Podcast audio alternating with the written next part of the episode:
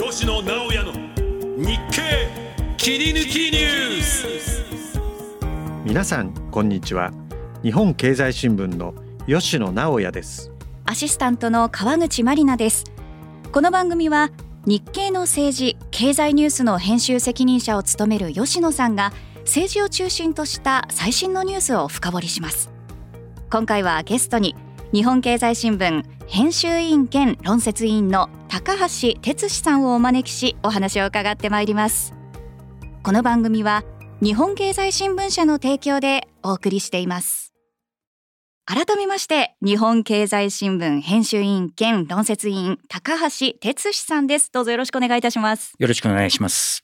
では高橋さんのプロフィールをご紹介します。高橋さんは日本経済新聞社に入社後旧大蔵省首相官邸自民党日銀などを担当されました。学生時代から中国に関心を持ち中国に返還される前の香港を含め合わせて10年以上に及び中華圏に駐在されました。2017年から4年間は中国総局長として北京を拠点に中国の情勢を報じました。帰国後は経済部長として日経の経済ニュースの編集責任者を務められました。経済部長の時代には政治部長だった吉野さんと日経電子版でニュース解説の動画アングルライブを配信し長官でコラムアングルの執筆もされていました。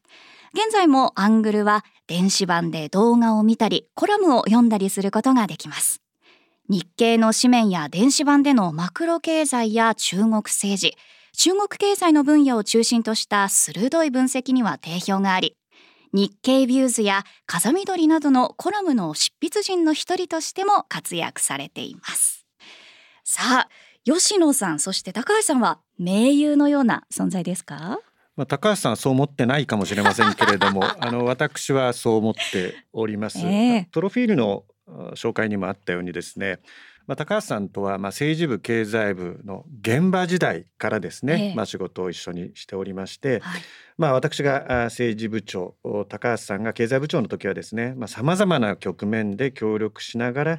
日経のコンテンツ作りを進めてきました。はい。高橋さんが新しいポストになってからもですね折に触れて意見交換しておりますので、うん、まあ、今日はその意見交換の模様をですね、まあ、再現できればと考えております。では高橋さん早速質問に入らせていただきます。自民党派閥の政治資金パーティーをめぐる問題はですね最大派閥の安倍派の存亡の危機に発展しております。と言いますのも安倍派に所属する全議員を政務三役から外す案が政権の中で浮上しております。まずこの政治資金パーティー券の問題についてどうご覧になってますか？はい率直に言って、えー、大変驚いています。昨晩日経電子版でですねこのニュースを見て、えー、ここまでやるのかというふうに思いました。もうこれは安倍派の解体につながるのではないかなというぐらいのあの大きなスキャンダルですよね。まあ私吉野さんと現場で、政治部の現場で一緒に取材してた頃は90年代ですけれどもえー、竹下派支配あるいはまあ形成会支配と言われてたんですけどもその後小泉純一郎首相が出てきてからですね、えー、20年以上にわたって、えー、今度は清和会支配というのが終わるのかなと終わりの始まりという見出しが今日の電子版にも出ていましたけれどもこの辺吉野さんどうなんでしょうか、高橋さんが言われたようにですねまあ小渕恵三総理がですね、ま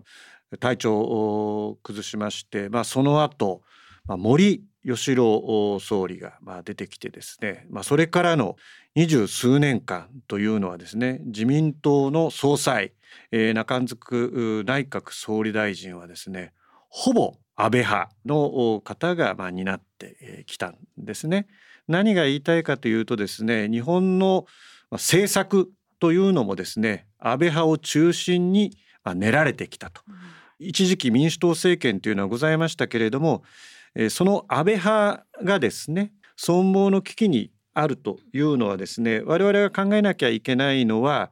政策がこれからどう推移していくかということも合わせてまあ報じていかなければいけないと思っております。例えば日銀の金融政策ってじゃあどうなるんだと、安倍派のですね、えー、中には日銀総裁人事にまで口を出してですね、金利の引き上げはまかりならんといった趣旨の発言も表立って言っておりましたので、えー、そうした金融政策がどうなるのか財政政策がどうなるのか外交安全保障政策がどうなるのか、うん、そういうことも含めてですね、まあ、この場でもお話をしていきたいというふうに考えております。はいそれこそ経済とか金融政策全般に今後あの吉野さんはどんなことが起こると予想されてますか？まずは今交換言われているのはですね、我々は日銀の金融政策というのは非常に日経としても注目しております。金利がある世界金利がない世界という言い方でするとマイナス金利というのは金利がない世界ですね。金利がないことによって本来であればマーケットから退場しなきゃいけないような企業も温存されてですねそれで構造改革が進まなかったということがあると思います。失われた30年間ということとかく言われてますけどその一因はですねやはりこの金融政策。2012年当時はですねまああの当時はあれあの政策がもしかしたら正しかった、はい、最大公約数だったかもしれませんけれどじゃあ今どうなんだということはですね我々は対処して考えなきゃいけないと思っております。はい高橋さんいかがですか？はい私はあの日銀が2006年3月に量的緩和を解除した時のことをすごく今思い出してます。当時、えー、私は日銀を担当してまして吉野さんは官邸で取材してらしたと思うんですけれどもあの時安倍晋三さんがですね官房長官でした小泉政権の官房長官で、えー、量的緩和の解除に強く反対したんですね。それを振り切って日銀は量的緩和を解除したものですからそれ以降安倍さんは日銀に対してものすごい不信感を抱いてきてそれでアベノミクスにつながったと言われてます。そのアベノミクスを引き継いできた安倍派ですね。安倍派が今回このような大混乱といいますか解体の危機に瀕しているということで当然私は日銀の金融政策影響してくるのではないかと。日銀にから見るとですね今やっている異次元緩和を解除まあ解除といいますかあ変更しやすい環境が整いつつあるのではないかという気がします。私が注目しているのはあの、えー、上田あ日銀総裁がですね、はい、7日に、えー、年末から来年にかけて一段とチャレンジングになると発言しました。その直後旧知の日銀 OB の方からメールをいただいたんですけれども、えー日銀総裁がここまで言ったら日銀は今月動かないわけはないと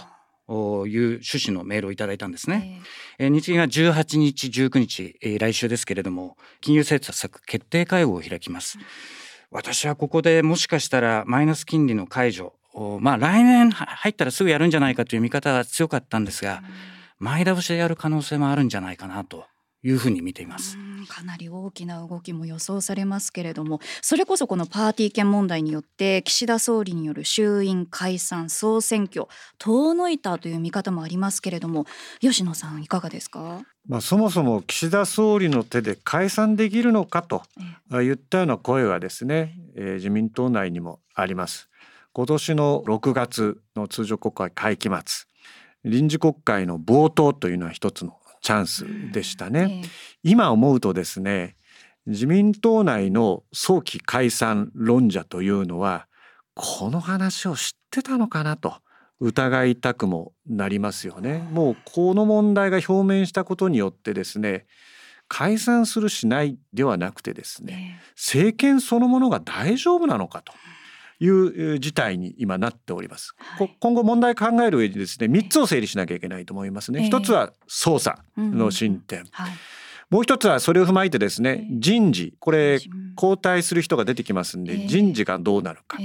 それによって先ほど来我々が話してますけど政策がどうなるのか。政策がどうなるのかというのはですね内政もそうですけれども外交安全保障にも極めて重要になると思うからです。はい、このパーティー券問題、マーケットを含めて日本の政策全般に関わることがよく分かりました。今吉野さんがおっしゃった捜査、人事、そして政策、この3つのポイントに特に注目していきたいと思います。それでは吉野さん早速本日のテーマである米中関係に移ってまいりましょうはい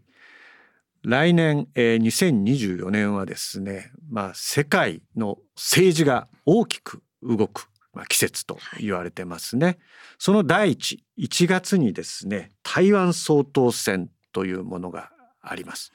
高橋さんにですねまあ台湾にも先頃行かれてたと聞きますのでその図式とですね見通しについてお聞かせくださいはい。台湾総統選あと1ヶ月後に迫ってまいりましたけれども立候補している人は今3人います。1人は現職の蔡英文総統の後継者であり対中強硬派として知られます民進党の来清徳さんです。えー、もう一人がですね最大野党国民党の公有義士それから3人目がですね第三政党台湾民衆党というところの柯文哲氏この3人国民党の公有義さんと民衆党の柯文哲さんというのはどちらかといえば、まあ、中国と仲良くやっていこうという主張ですので中国と強硬路線を取るのかそれとも仲良くやっていくのかというところが争点に、えー、なっております。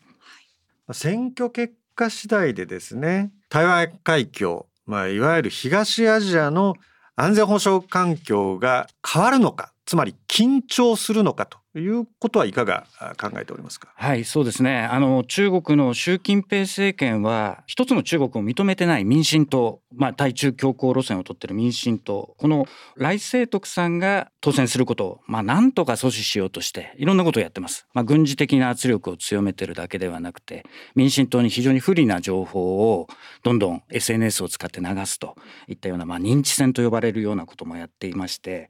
非常にこう、まあ、露骨に、来世徳さん邪魔をしてるわけなんですけれども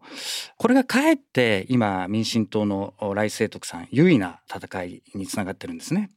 一時国民党と民衆党は統一候補の擁立で合意していたんですけれどもこの背景には中国がいたとも言われてますだけども最後結局野党連合は土壇場で決裂してしまいましたので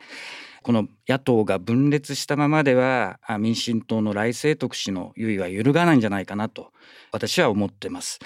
そこでこの台湾中国がどう出るかなんですけれども台湾でいろんな方と意見交換してきたんですけれども驚いたのはほとんどの人が台湾有事なんてあるわけないというように楽観視していることだったんですね。何よりも今あの中国は経済がひどい状況にありますのでそもそも台湾に攻め込む余裕なんてあるわけないという人が多いんですね。それから中国で外相や国防相が次々に解任され、えー、中国の内政が大混乱しているということもあります。先端半導体の生産です。台湾の世界シェアは今9割以上ありますんで、台湾には TSMC があるから最後はアメリカや日本が台湾を守ってくれるなんていうことを言ってる人たちもいました。まあ、東アジア中んづく台湾海峡が緊張するかどうかっていうのは私は究極的には習近平国家主席の胸三寸だと思うんですね。台湾で与党野党どういう勢力からですね総統が出たとしてもですねこれは私は後付けだと思うんですけれども私のような意見についてはどうですか？あの吉野さんのおっしゃる通りだと私も思います。一番警戒しなければならないのは習近平国家主席に正しい情報が上がってるのかなというそこだと思うんですね。あの今習さんの周りには地方勤務時代からあの古文と言ってもいいようなイエスマンの人たちしかいない状況です。こういう状況では正しい情報が入ってくるとは思えないんですね正しい情報が入ってこなければ当然、えー、習さんは合理的な判断ができなくなる恐れがあると。ロシアのプーチン大統領も私はもともと合理的な判断をする方だと思ってたんですけれども、まあ、まさかのウクライナ侵攻ウクライナ侵略に出たということがあります。同じような非合理的な決断を習近平さんがしないという保証はどこにもないと思うんですね。むしろそのリスク最近高まってるんじゃないかという気がしてます。そういう意味で今この台湾に広がってる過度の楽観ちょっと危ういんじゃないかなというのを私は台湾で、感じました。先ほどのその高橋さんの説明で、まあ、中国は経済がひどい状況なので台湾に攻め込む余裕がないという、まあ、台湾内のその楽観論を言っておりましたけれどもむしろ今のそのその台湾への武力侵攻論というのはその逆で経済が悪いのでその視線国内の不満をずらすためのまあ一つの手段としての武力侵攻という考え方があるんですけどこの考え方についてはどう思いますか？あのその考え方は当然あると思うんですね。私が一番こう習近平さんが台湾侵攻のようなものを軍事的な行動を決断するかどうかの基準というのは侵攻したことによって中国共産党の一党支配を守れるかどうかそれが最大の基準だと思うんですね。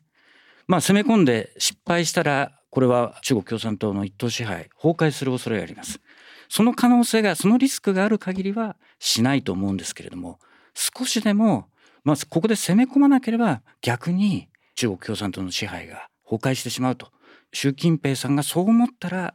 やる可能性は十分にあるんじゃないかなというふうに思ってます。もう一つその習近平さんはですね自らの任期を事実をなくしましたよね。なのでいわゆるその自らの主席にとどまるレジェテマシー正当性が何かということも合わせて考えなきゃいけないんですね。そうした場合ですね中国まあそこら戦後という意味でいいと思うんですけど誰も成し遂げられなかった台湾との統一というのはそのレジェテマシーつまり自分が主席を国家主席をやってる正当性になると思うんですけれどもこの考え方はいかがですか？あのまさにそれはあると思いますね2027年までに中国が台湾に軍事侵攻すると可能性があるというのはまあアメリカ側はそういう分析を盛んに披露してるわけなんですけれども私はこれ根拠がない話ではないと思ってます。2027年というのは次に習近平さんが今の5年の任期を終えて次の共産党大会がある年ですね。えー、でここでおそらく習近平さんは4期目も考えてらっしゃると思いますがあそれが実現するかどうか。それから2027年というのはもう一つ重要な中国人民解放軍の創立100周年というところなんですね。人民解放軍という名前解放っていう言葉えー、ずっと続いてるのはこれは何かというとですねまだ台湾を解放してないからなんですね。台湾を解放するまでは解放軍という名前を続けるっていうことを言ってる人を北京で私は聞いたことがあります。とするとですねやはりこう人民解放軍の存在意義それから習近平さんがさらなる権力を維持するためにも台湾の統一ですね台湾統一というものはどこかでやり遂げなければ習近平さんというのはまあ、生き残れないことそれは言えると思います。高橋さんが言ったようにですねいわゆる外交安全保障政策というのは内政的な理由がまあほぼですので中国の内政を見ていかなきゃいけないということなんですけれども、まあ、習近平さんにですねいわゆるその合理的な情報だったり細部の情報が上がってないっていうのは私もそれは感じております。ですので首脳会談をやる意味っていうのはそういうとこなんですよね。本当のことを、まあ、上から目線で言うと教えてあげなきゃいけないと思います。それはアメリカも日本もそうですし、いや、今、我々はこう思ってるんだと。で、おそらく中国の内部的に上がってる情報とものすごく乖離があると思うんで、まあそういったですね、首脳会談をやることに意味があるというのは特に独裁国家のようなところの指導者、ちょっと若干濁しましたけども、とこにはですね、極めて有用だし重要だと。いうことなんですけれども台湾の緊張ですね台湾海峡周辺のまあ緊張を見ていくときに、まあ、もう一つ大きなファクターとなるのがアメリカですよね。まあ、あのさっき米中関係ということを言いましたのでこの米中関係ですね、まあ、バイデン大統領はですね来年11月にまだ大統領選を控えております。先頃の米中首脳会談も含めてですね米中関係をインプルーブメントしようというよりはですねマネジメントしようとしてるというふうに見えますけどいかがですか？全く同感ですね。先日ですね吉野さんも大変親しいと伺ってますけれどもジョンズ・ホプキンス大学のケント・カルダー教授が日本記者クラブで、えー、記者会見を、えー、してくださいました。そこでとても興味深い指摘をされていたんですね。今のアメリカの議会は1941年の状況に非常に似ていると。つまり日米開戦のような戦争前夜の状況だと、えー、中国との戦争がいつ起きるかわからないという雰囲気がまあ議会に充満しているということをおっしゃってたんですね。しかしバイデン政権ホワイトハウスは違う見方をしていると。今は1914年の状況に似ているんじゃないかと。そう判断しているとケント・カルダーさんおっしゃってたんですね。つまり1914年は誰もが世界大戦なんて起こるわけないと。思っていたんですけれどもミスパーセプションといいますか相手が何を考えているのかわからなくなり疑心暗鬼になって第一次世界大戦が起こってしまった今アメリカは習近平政権が何を考えているかわからない先ほど、えー、あったようにですね習近平さんにそもそも正しい情報が分かってるのかどうかそこをものすごく心配してるというんですね。それで今年の6月ぐらいから中国とコミュニケーションを取る方針に転換したと、えー、それがまあ結実する形で11月の米中首脳会談が実現したと、えー、いうことを検討カルダさんおっしゃってました。なるほどなと思いました。政治はですね、まあ、時間軸が重要なんですね。例えば中国の国家主席が半永久的にまあ言ってみれば生物学的需要と重なるまでやるとなるとですねそれはその政治手法だとか政治的な対応というのも大きく変わってくるんですけど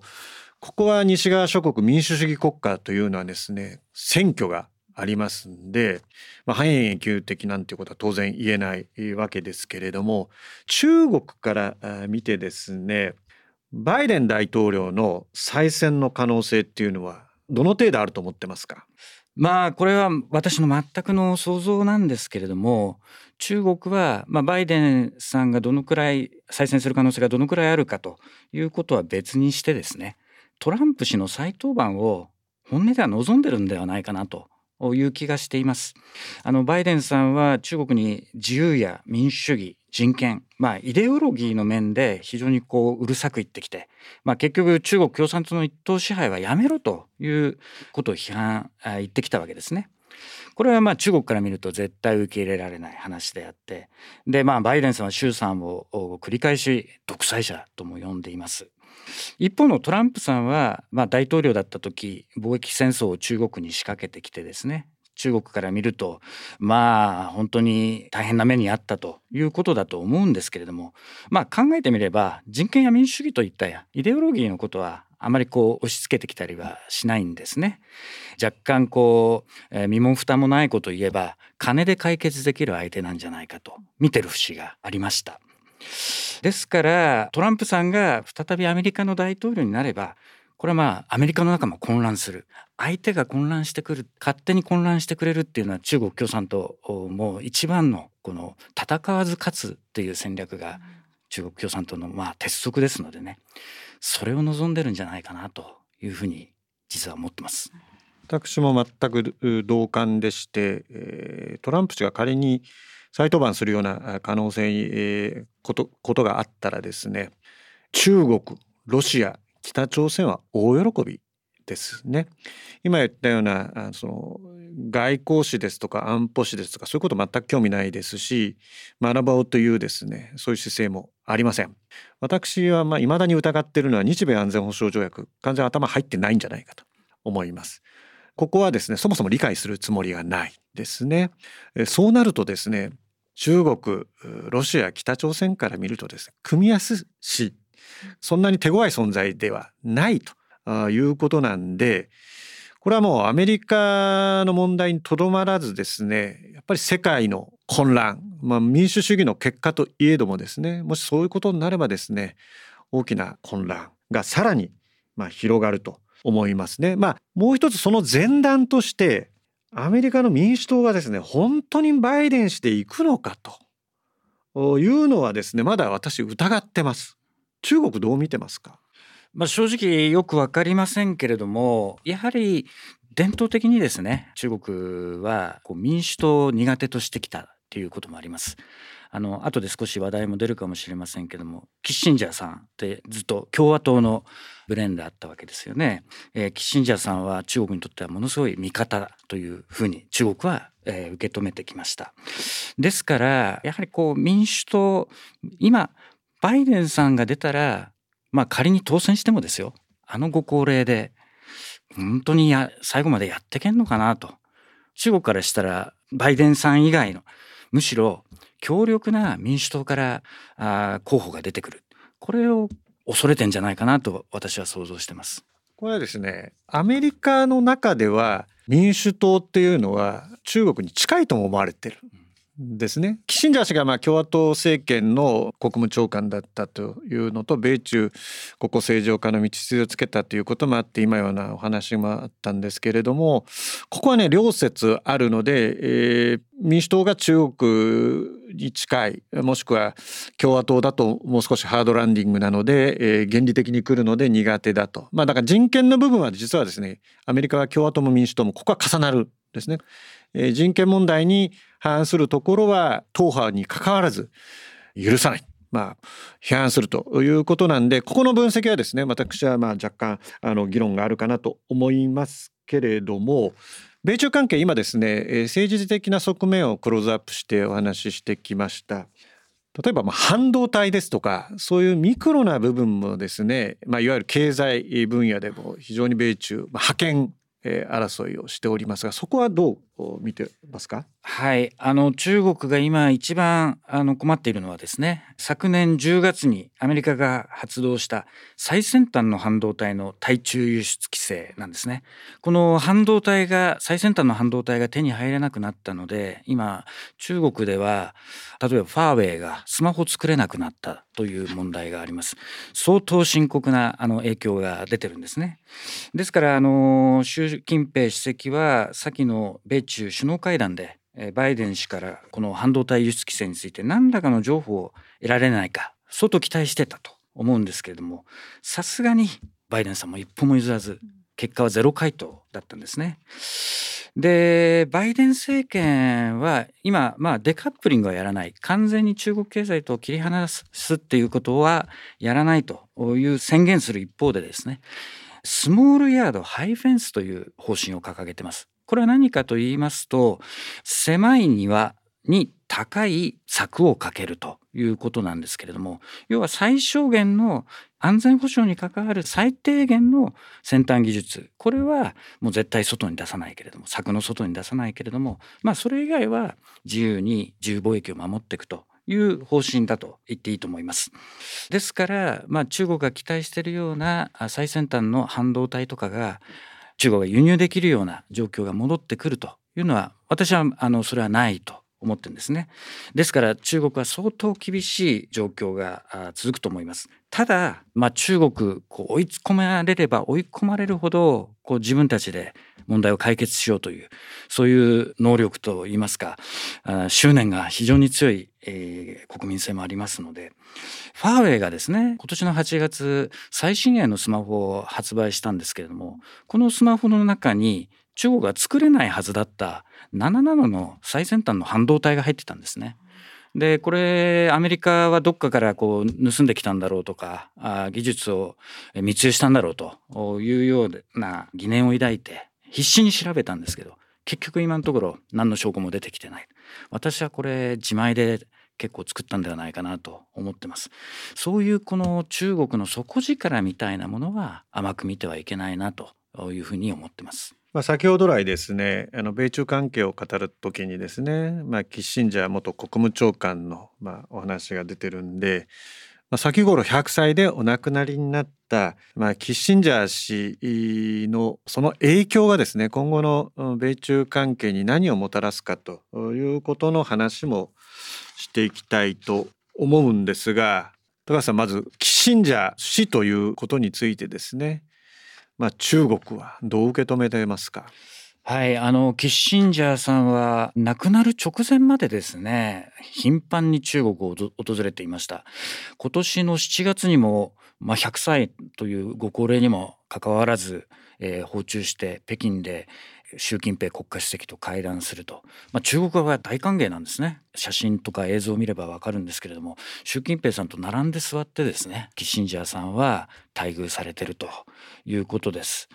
キッシンジャーさんがいなければ中国は世界の経済システムにも入っていけなかったし改革開放もありえなかったわけですね。今の発展はなかったわけですから。当然このキッシンジャーさん恩人であり頼りにしてきた人ですので中国にとってこの方が亡くなられたというのは大きな痛手だったというのはこれ間違いないと思いますね。吉野さんはどのように感じていらっしゃいますか？私は、まあ、キッシンジャー氏のですねその米中関係に道筋をつけたというところからちょっとお話をさせていただくと、まあ、東西冷戦下のまあ真っ只中でしたよねあの当時は。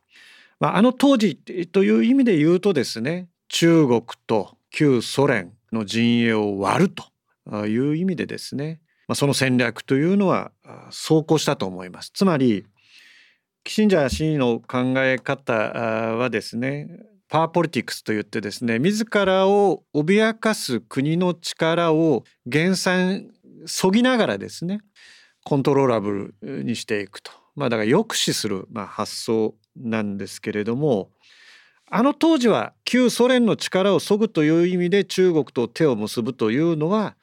やはりあなるほどと、まあ、世界を驚かしたと思います。日本にとっては実は外交の失敗外交安全保障の失敗として刻まれてるんですけれども、まあ、一定の評価があったと思いますけれども、まあ、あれから50年経ってですねどうだったのかということはまあ検証しなきゃいけませんし私はある時期に修正をしておかなければならなかったのではないかという立場です。具体的にはどういったところですか？キンジャー氏の考え方をですね、まあ、簡略化して言うとですね中国を西側の国際法やルール枠組みですね国際的な枠組みにインボルブすればですねコントロールできると、まあ、いう発想だったと思います。まあ、第一に旧ソ連と中国を割るとそこを結託させないということなんですけど第二にインボルブすればですねアメリカが主導する世界が続いていくという発想だったんですが今時この局面を見ているとですねもうすでにアメリカはこの10年中国について脅威ということを政府文書で書いておりますのでもう紛れもなく説明のする必要がないぐらいにですね。軍事的経済的脅威になっていると思います。高橋さんはこの点はいかがですか？はい、あの私はまあ吉野さんと同じ考えの部分もあるんですけれどもね、どうしても考えてしまうのが、まああの歴史に「イフ」は禁物なんですけれども、習近平さんでなく先日亡くなった李克強さん。この方、まあ、実際習近平さんのではなくて李克強さんが最高指導者になってた可能性はあると思うんですけども李克強さんが最高指導者になってたら中国はどうなってたんだろうなということを考えてしまいます。鄧小平さんが始めた改革開放は対米協調国際社会とうまくやっていくということが大前提でした李克強さんは改革開放の正当な継承者であって最高指導者になっていたらおそらく鄧小平さんが掲げた対米協調路線を続けていたんではないかなというふうに私は思ってます。そうであればキッシージャンさんが始めたエンゲージメントは今と違った評価になっていた可能性があるんじゃないかなと思います。高橋さんが言ったようなその今の見方はですね実は日本の政府内にもですね少なからずありますむしろ多いかもしれません習近平さんじゃなくてですね李克強さんがなった方がですね中国のため世界のためにとってはですね良かったんじゃないかということを言う人はいます。じゃあ日本にとってですねこのキッシンジャーさんって何だったんだというとですねちょっと李克強さんの話からずれますけれどもねやはり苦々しく思ってる外交当局政府高官っていうのはですね多いです。でそれはキシンジャー氏のこれ書物読んでいただくとなんとなくその雰囲気が出てくるんですけれども日本視界に入ってないんですよね。だからパワーポリティクスっていう考え方はアメリカが世界でどうプレゼンスを持って主導していくかというところから逆算してですねそのために自らの地位を立場を脅かす国を起点として戦略戦術を練るという意味で言うと残念ながら日本はその視界に入ってないんですね。え、ですので当時日本の頭越しまあ日本に何でもかんでも言わなきゃいけないってことはないんでしょうけれども日本のいわゆる外交当局は全くそういう発想も情報もなかった中で世界秩序が動かされてその後日本は後追いのようにですね日中関係、えー、田中角栄さん大平外務大臣がですね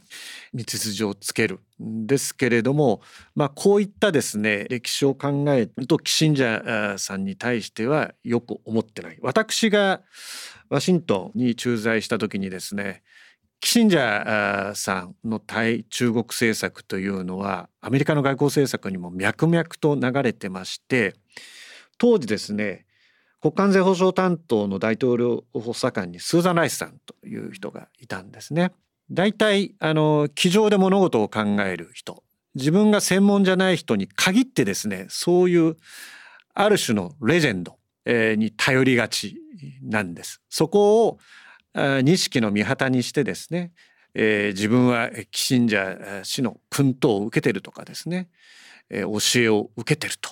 まあ、言いがちなんですね。そうすると現実政治現実の外交安全保障政策からずれてきてしまうんです。で私はですねその例えばまあスンザン・ライスさんにそんな恨みはあるわけじゃないんですけれども当時の空気で言うとこのキシンジャー氏のさんの信奉に対してですね現実を見る方というグループもあってそのせめぎ合いだったんですねそういう理念派と現実派まああの現実派っていう意味で名前を挙げて問題ないと思うのはアーミテージさんとかですね。今度国務副長官やるキャンベルさんなんていうのはそういう机上の頭でっかちという言い方でいいと思いますけれども過去の伝説にすがった考え方ではなくて今起きている現実から戦略とか戦術をま考えるということなんでワシントンでも東京でもそうだと思うんですけどキシンジャー路線についてはですね、まあ、この中国の軍事的な台頭経済的な台頭にまあ言ってみればですねこうするようにですねもうその路線は古い、まあ、古い新しいはないんですけれど現実にマッチしてないという声がまあ出てきたと私は思っております。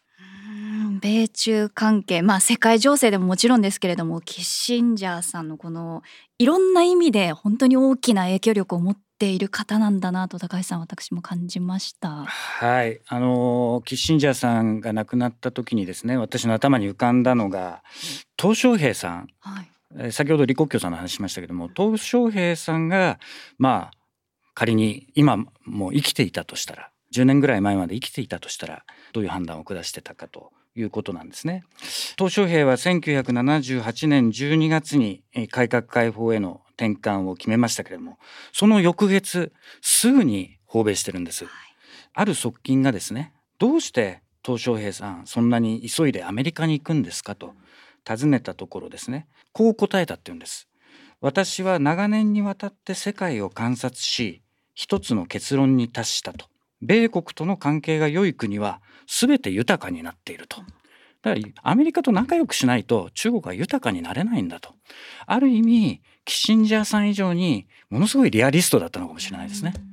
ずっとこうアメリカと仲良くしていくわけではなく豊かになるまでは仲良くするっていうおそらくそういう考えだと思います。鄧小平が使った言葉として「闘魂妖怪」という言葉が非常に有名ですけれども強くなるまでは爪を隠しておくと。脳ある鷹は爪を隠すというような意味なんですけれどもまあもしかしたら今確かめようがありませんけれども鄧小平さんという人は初めから